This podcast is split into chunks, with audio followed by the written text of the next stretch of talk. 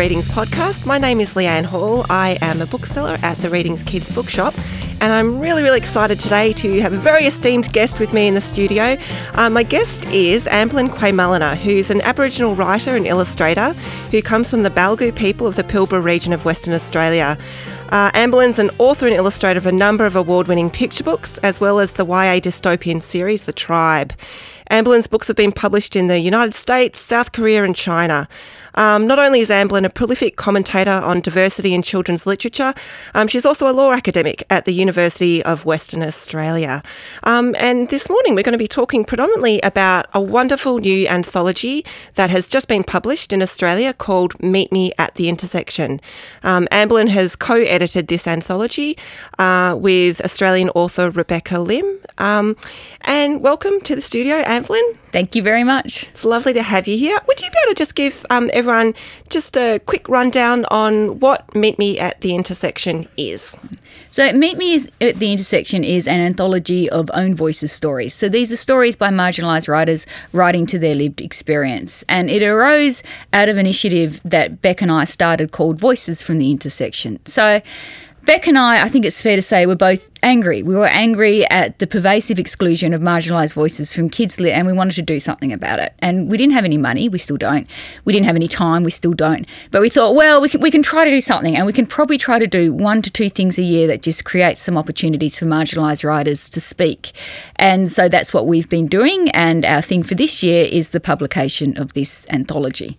Uh, but I think one of the things that's important about voices from the intersection is how this all started. Because I think there's some people in this life who you meet and it's as if you already know them. Yeah. Like you've been best friends at school and you've somehow lost touch and you don't realise how much you miss them till you see them again. You think, oh, there you are. Yeah. So I met Beck Lim for the first time at a dinner here in Melbourne a few years back and I thought, there you are. Great. And so, what lies at the heart of Voices from the Intersection, what created it and what keeps it going, is a friendship between two women of different cultures fighting the good fight for justice in literature. Brilliant. I was actually really curious to know um, how you and Beck first came to meet. So obviously you talked about some pretty meeting, meaty stuff at that first. Yeah, and since so we at. talk by phone all the time, but we live on different sides of the continent. Yeah, so you're in Western Australia Yes. and Rebecca's in Melbourne. Um, you obviously come from, I guess, a similar place politically. Um, at the very start of starting Voices from the Intersection, was there some um, reluctance on either of your part to to sort of take up this mantle? As you said, it's it's non-profit, it's volunteer run. You you squeeze this in around your other things. Like, was there a discussion of like?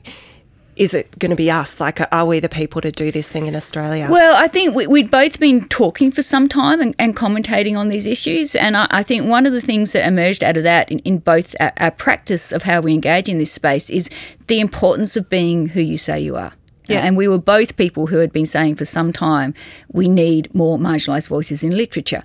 Uh, and so it was important to us that even with the limited resources we have, that we live that value and that we take action to do something about it. Yeah, great.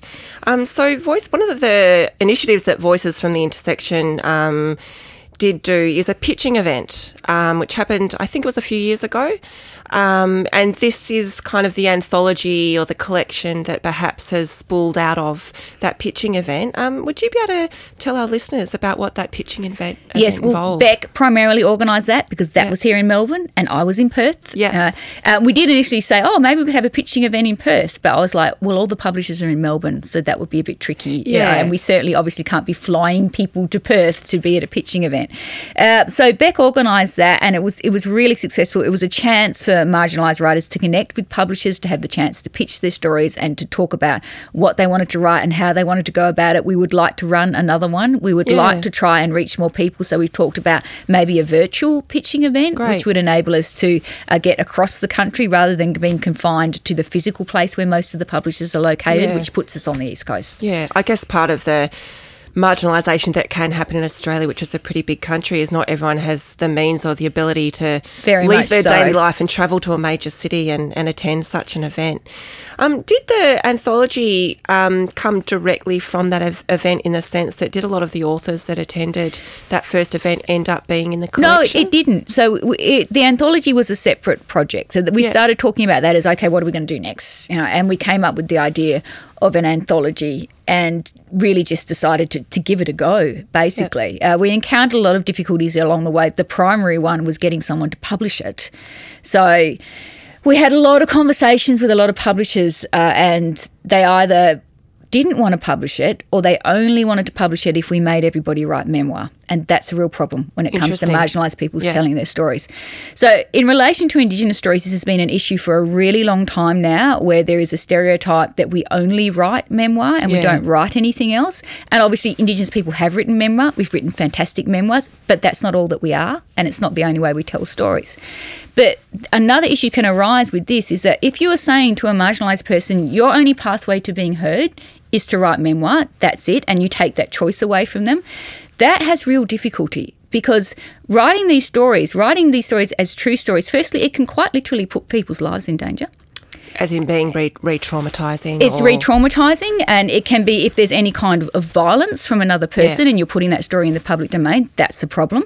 Uh, it, it, also means that you're, you are really asking people, you know, if people don't want to write memoir, there's a reason for that. So, what you're effectively saying to a lot of people is you have got to violate your boundaries and the boundaries of your families and the boundaries of communities just in order to be mm. heard.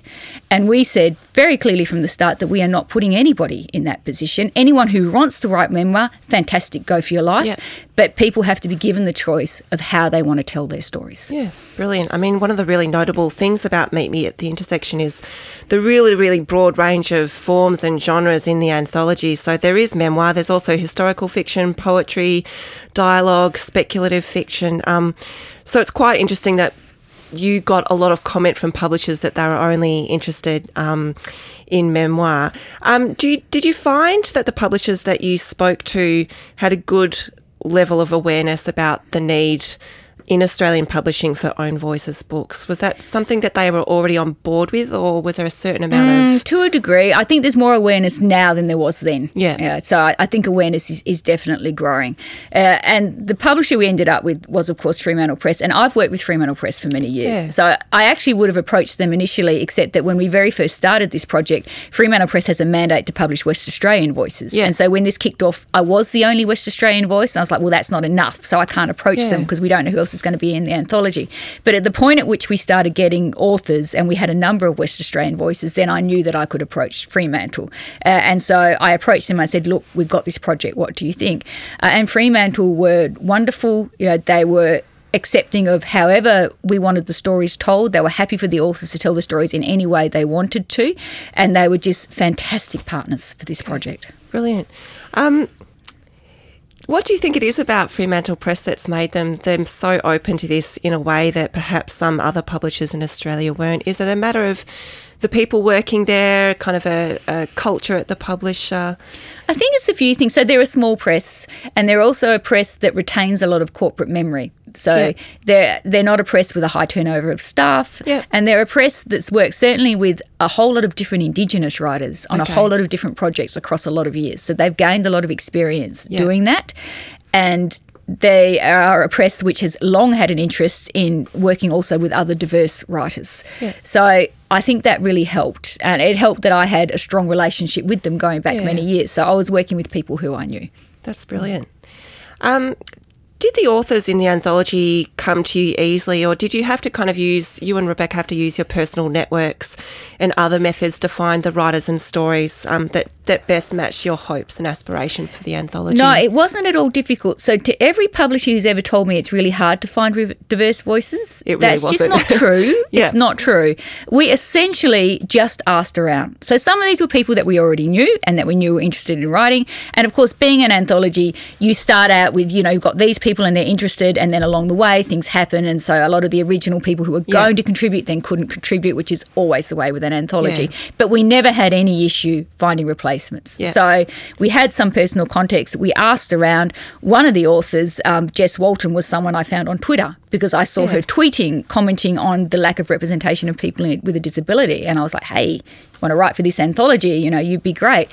So it was really easy Everyone take note. It's yes. very, very easy to find fresh new authors. Um, it's obvious from the title of the anthology, Meet Me at the Intersection, that um, notions of intersectionality are forefront in this anthology. Um, it's obviously something that's really important to um, yourself and Rebecca.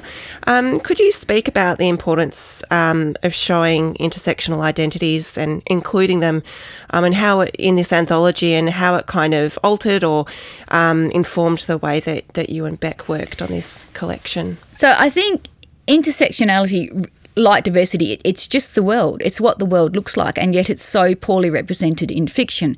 So I think the second you gather together a group of own voices writers, you will inevitably have an intersectional connection because yeah. that's reflective of their lives and of all of our lives.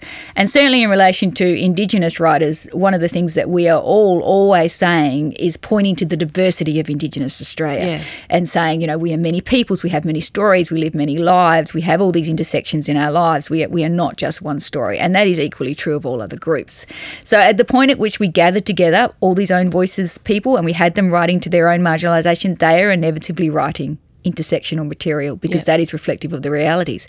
And then you put all those stories together in one volume and you just have, I think, the most beautiful sense of connections across all the stories yeah. and the way in which all those lives, these points of connection and divergence in all the stories in between each other as well. That's right. I mean, the um, anthology is, is very beautifully kind of arranged with First Nations stories up front um, and then sort of flows through various different identities, but it's very clear that there's different threads running through the entire anthology, and it's really, I think, a strength of the collection. Um, were you quite hands on in the editing process? Were you and Rebecca quite hands on, or did you work with an in house editor at Fremantle Press? There was, but once? Beck and I took on a lot of the editing. Yeah. And, and, we'd said that from the start that, look, we, will, we would do uh, the editing on this because we know this is a big project and it's a lot of people to be in yeah. contact with and it's a lot of different stories.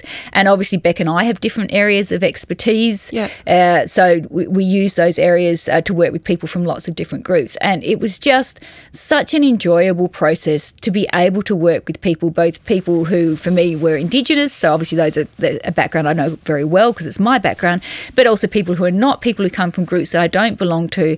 And empowering those voices and enabling those voices and just helping them to be heard in the way that they wanted to be heard was just so immensely rewarding. Great. Um, during that editing process, um, working with these authors, who I should say, you know, some of them are very established and some of them are emerging writers, um, did you become newly aware of some of the factors that were, were holding some of these writers back um, in expressing themselves, or were there, there challenges um, that you weren't aware of um, with, with some of your authors? I think it's mostly, I mean, I, I maintain uh, what I hope is a pretty good level of awareness. So I read continually and I yeah. read what people from within the groups are saying continually all the time, trying to keep up and trying to expand my awareness. So I had that awareness, but I think do think that's a different thing to then seeing those barriers in action yeah. and you know dealing with people actually dealing with the barriers. So it was just so nice to be able to have people and work with them to get those stories told just in the way that they wanted to tell them. Yeah.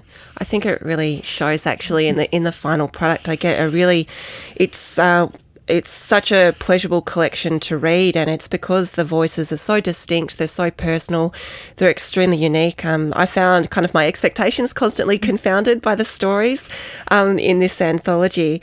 Um, I'd just like to talk about, um, I guess, change within Australian literature. So, I guess certain types of stories and authors occupy a central position in Australian literature and publishing. Um, and I think there's perhaps a sense by many, many people, authors, editors, publishers, booksellers like myself, that things don't seem to be changing quickly about the kind of the stubbornness of certain types of stories being central. I'm just wondering, just through your experience um, yourself as an author and working on this anthology, what types of opportunities do you think have the most meaning for marginalised writers? I would just think any opportunities. I think it's still really tough. Yeah. You know? uh, and that there hasn't been the change that we all would have hoped and wanted there to be. I know, for example, that I am often having literally word for word the same conversations that were had by the generation of Aboriginal writers before me. Yeah. So these are conversations that have been happening for a really long time, decades, yeah. and still no change. Uh, and that's really to do with the need for systemic change. Yeah. You know, so there's always been some individuals who are, you know, very good and who are working for change, but it hasn't reached the level of having an impact on the systems. And we need that systemic change. I do think that there's a growing momentum for systemic yeah. change, and there's certainly a push from a lot of the changes that are happening in the US that are influencing us here. And there's been some big changes in US literature but we're not there yet. So we need to create those opportunities and be constantly aware of uh, creating those opportunities for marginalised voices to be heard. And one of the things I think that has happened is that a lack of diverse voices in literature has been persistently misdiagnosed as a diversity problem. You know, yeah. It's a problem with the voices. There aren't enough voices. Diverse peoples don't have stories to tell.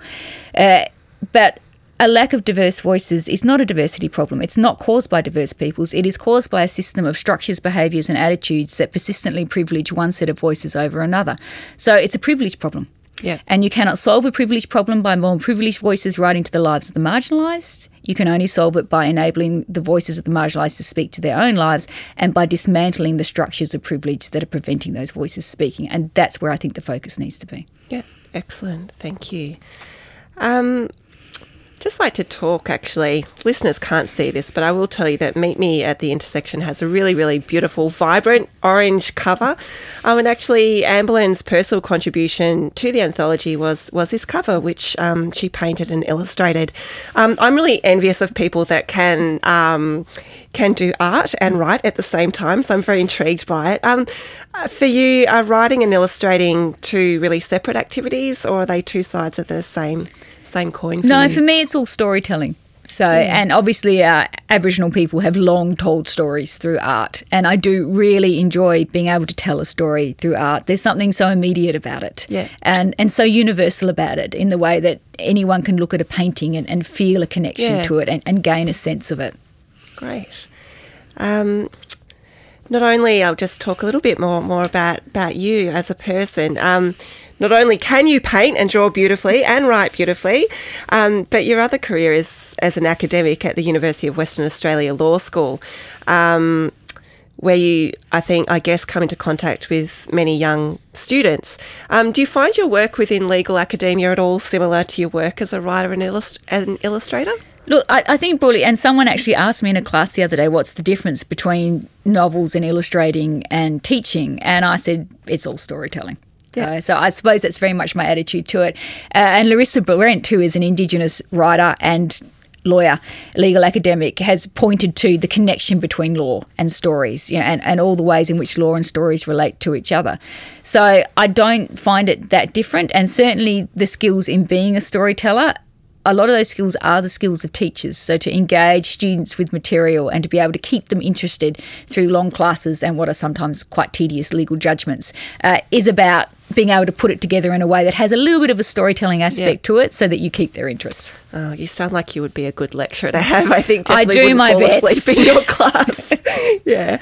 Um, I'd also just like to mention briefly you've had, uh, as well as this anthology coming out, you've also had a novel published this month, Catching Teller Crow, um, which was written with your brother Ezekiel Kwaymullina. And Ezekiel's also um, contributed a beautiful poem to Meet Me at the Intersection. Um, I cannot imagine writing a book with one of my sisters. um, how did you come to write a, a, book together with Ezekiel? Oh well, my family actually works a lot together. Yeah. Uh, so we, we've we've done a lot of projects together in the past, and we and we will again in the future. Zeke and I are very alike. Uh, yeah. We uh, have an understanding between us. So it's, it's very easy for us to work together, and we are both uh, strong in ways where the others aren't strong. So um, I'm better at plot. Uh, Zeke's really good at poetry. So yeah. the a part of Catching Teller Crow is told in verse, and that poetry of it, that's really Zeke. Uh, yeah.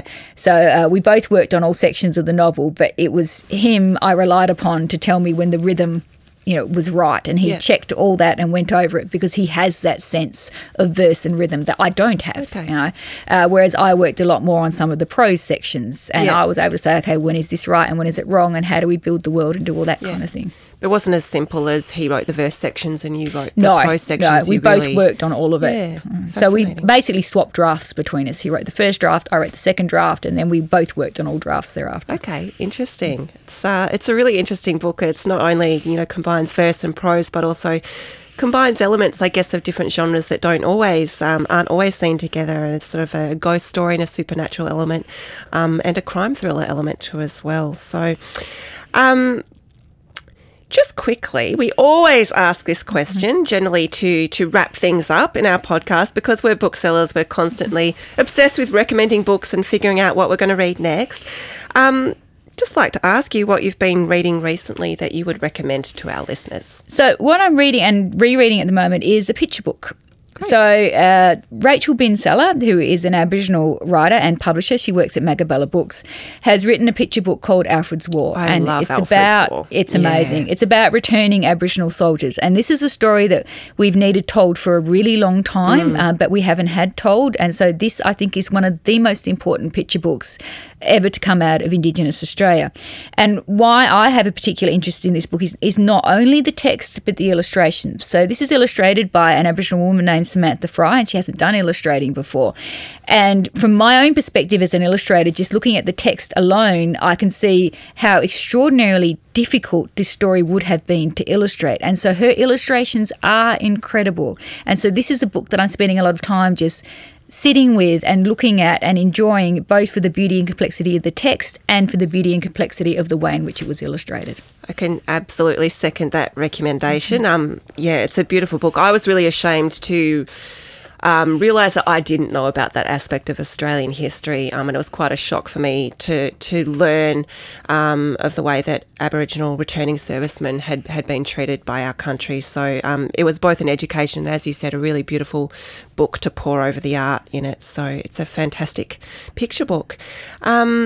That is going to wind up our discussion, which could probably go on for hours because I'm endlessly um, intrigued and dismantling privilege in Australian literature is a long term project that's going to have to be attacked on all angles. And I think um, that Ambelin and Rebecca have done an amazing job um, of, of tackling it head on with this new Meet Me at the Intersection anthology. Um, if there are any young writers or aspiring writers um, listening to the podcast, I can highly recommend um, some of the really great uh, initiatives done at Writers Victoria, who have the writability and publishability um, programs. There's also the Deborah Cass Prize um, to look up, and also the Black and White fellowships and internships that are run. So if you're a keen young writer or somebody that wants to break um, into publishing, those are all things that you should consider um, checking out. But Ambelin, I would really, really love to thank you for taking the time to speak to us today. And congratulations to you and Rebecca Lim on the Meet Me at the Intersection anthology. Um, it's a really important and much needed contribution um, to Australian publishing. Thank you. Thank you.